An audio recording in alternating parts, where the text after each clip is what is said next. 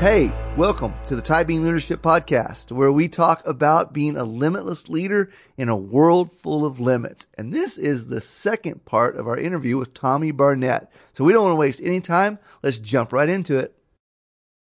Okay, well, we're going to wrap this up, but I've got some just wing fire questions Let's I'm going to throw at you. Are you ready? And you want wing fire answers. Here we go. Uh, well, it's whatever you want. I could listen to you all day. All right. What's your advice for a daily routine? For a leader to have a daily routine, what do you say has to be for the encouragement, the motivation, the focus, and the task at Yes. hand? What has to be a part of a daily routine? Well, let me tell you mine. Several Okay. years ago, God impressed upon me something. The first thing I would do in the morning, before I even talk to my wife or anybody, was to talk to God. So I roll out of the bed and I just say a short prayer, and uh, that frees me up then to talk to my wife. and the next thing I do is I go to Starbucks. You know, until until the anointing kicks in, we've got Starbucks, to wake up. Amen. And I get my cup of coffee and I buy a newspaper. And then I go in my car and I get my Bible out because I promised God. The second thing I would do would be to read the Word of God before I'd read the newspaper, before I'd do anything else. So I take the Bible and I go through the Word of God and I read a chapter two or three, not very long. Somebody say, How long do you read? Well, I read until I burn, Uh, until something really hits me. And then I stop and I say, Lord, this is a lesson that I've learned today. Help me to be productive. Today, I want to touch some lives. Don't let me go through this day.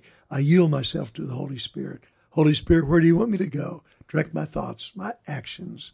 Help me now to speak the way I shouldn't speak. I have my eyes, my thoughts, my ears. Holy Spirit, I yield myself to you. And then after that, after I've learned that lesson, then it frees me up and I take the newspaper. I usually buy two newspapers, the local and the New York Times. Now, everybody knows I'm pretty, cons- I'm very conservative. New York Times is very liberal. So I usually get mad when I read it, you know. and then I say, God, we pray, I pray for the country. Uh-huh. And I read the newspaper from cover to cover. I want to know what's going on in the world today. And when that is over, I drive to my office. The reason I don't go to the prayer chapel, there'll be somebody up there that wants me to pray with them. Mm-hmm. Mm-hmm. But I must prepare my heart so I can help other people. Mm-hmm. And then that day, I can tell you exactly what I do every day of the week because I have a routine. yeah. And a routine will make you more productive. For instance, I used to just take people when they walk off the street and say, I want to talk to Pastor Barnett. Well, I learned that I, I wasn't getting anything done. Uh-huh. They broke everything I did. So I would say to them, Look, I have a counseling day, one day a week. So I prepare my heart for that day. And I counsel from morning until night all day. And I'm able to help them more than I could if I, they just fly in. My heart is not prepared and my mind is on something else. So that's the way I, do my day. I have one day every week that I do this and I make it productive. Then at the end of the day, I have open time that if uh, something comes up I have to deal with, I do it at the open time.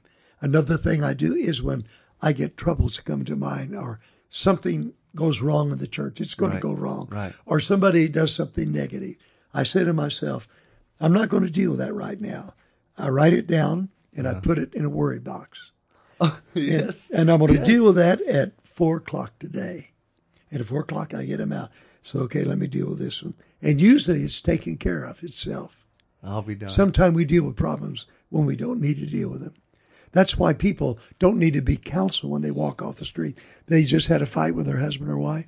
they need some time. Yeah. And maybe by the time they come in, it's already taken care That of. makes sense. so That's that, good. that's kind of the way the day operates. Now, see, the, the, the only thing I have on that story and everything you said, I have seen myself. But I remember when you got your coffee at Circle K with orange juice and a newspaper. And now you've upgraded to Starbucks. That's well, pretty good. Well, now on my birthday, people give me Starbucks cards. That- see, that's a. uh, You got to write that down. You got to write that down. I'm looking at my staff over here.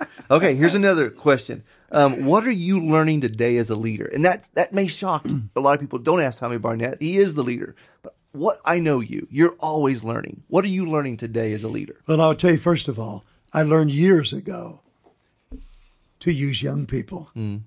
I church was growing. I began to travel.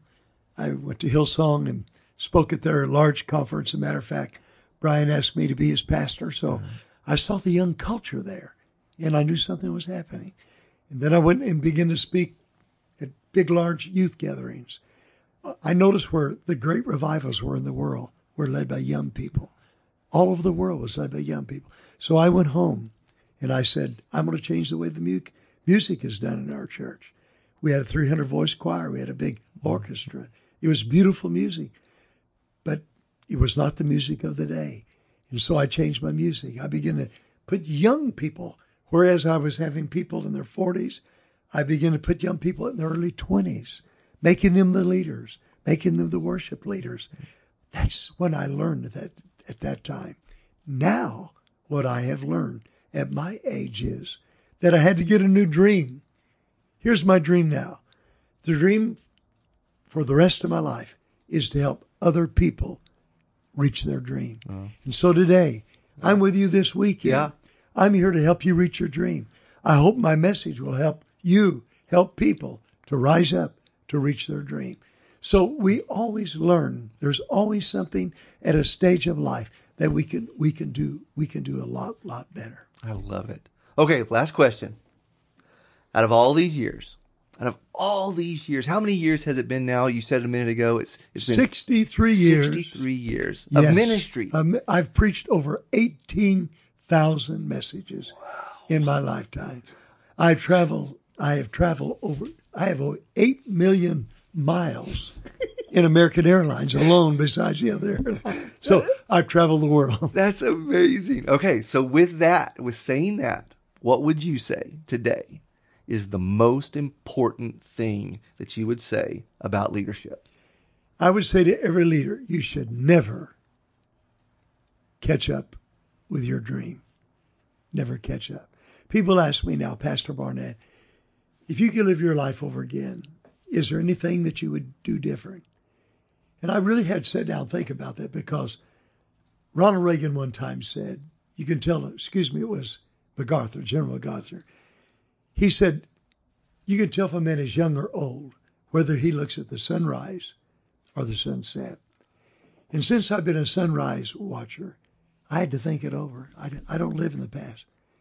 But there's two things, Ty. I would say to these people that I would do different if I could live my life over again. Number one, I would dream bigger dreams. And number two, I would take bigger risk. Because every dream that I have and every risk that I took, God did exceedingly abundantly above all that I could ask or all that I could ever think. I used to preach that you had to see it in your mind first. And you know, I still believe that's a great principle. It is true, but it's not completely true. Because I am seeing things that I never dreamed that I would see in my life. Because the Bible said he's able to do exceedingly, abundantly, above all that you ask or think. And I'm going to say this to the people and the young leaders that are watching. When you hear Tommy Barnett, you are hearing a miracle. Mm-hmm. And I can say that without bragging because if I said I was a miracle worker, I'd be bragging on myself. Mm. But when I say I'm a miracle, I'm bragging on the God that made this little vessel. You see, I'm the, I've been the chancellor of a university that's one of the largest in the world, Grand Canyon University, 80,000 students. I'm now the chancellor of Southeastern University, which is the largest charismatic university in the world with 10,000 students. When they asked me to become the chancellor, I thought they was talking about a chandelier. I was so dumb. I did not graduate from, from college. I'm not qualified. That's always amazed me. I'm not qualified to be it. You know, I'm Joyce Meyer's, pastor, pastor of, the, of some of the leading pastors in America today. I'm not qualified for that. Dream centers, there's 266 of them in the world today. I was not trained in cross culture evangelism. I don't understand it. I'm not a social worker. Yeah, we got 266 dream centers in the world today. What am I trying to say? We do not grow by subtraction, pastors. You grow by addition. For instance, the way you get stronger, you don't lay off weights, you lift more weights.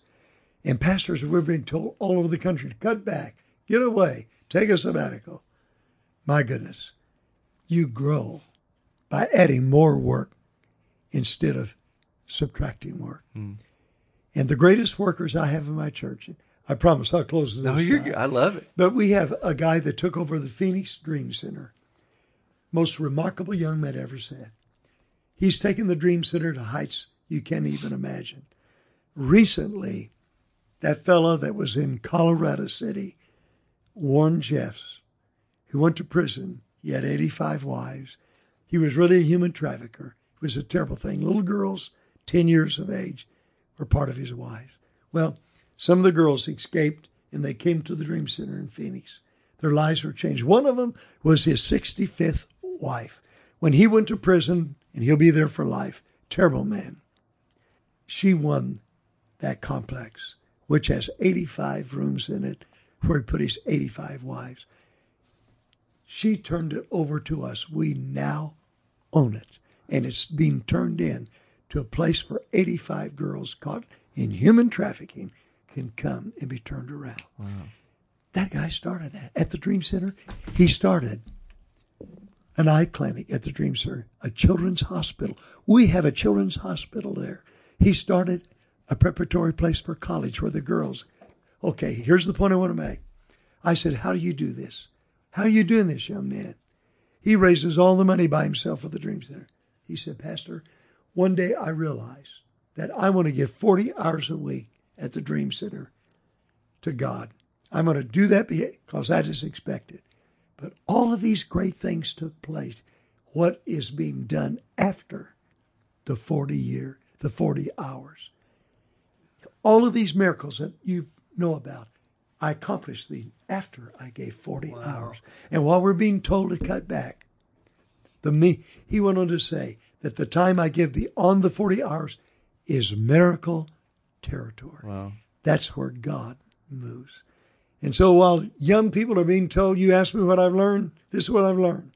While they're being asked to cut back, you got to get away from it all. I was always overworked. The miracle takes place after the 40 hours. Wow.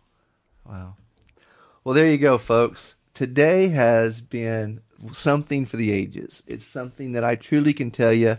Um, I have experienced firsthand in watching the life of Tommy Barnett, and and today, what a joy to get to have him on this podcast. Um, you can buy all of his material on online, and and I, I want to encourage you follow Luke and Matthew. They're doing a fantastic job too. But Pastor, thank you so much. I know that someone was encouraged, and I know that I was the one that was the most encouraged today. You're truly the miracle in the house. I want to thank you, Ty, so much for the joy of being here. And I want to encourage people to follow people like Ty Bean. Well, thank you. He's the new generation, new ideas, the cutting edge. And yes, follow the Lukes and Matthews. These are the men that God is using to shape the present and the future. And uh, so now I am riding on their backs. Amen. I love it. Well, thanks. This has been another edition of the Ty Bean Leadership Podcast, where we discuss being a limitless leader in a world full of limits.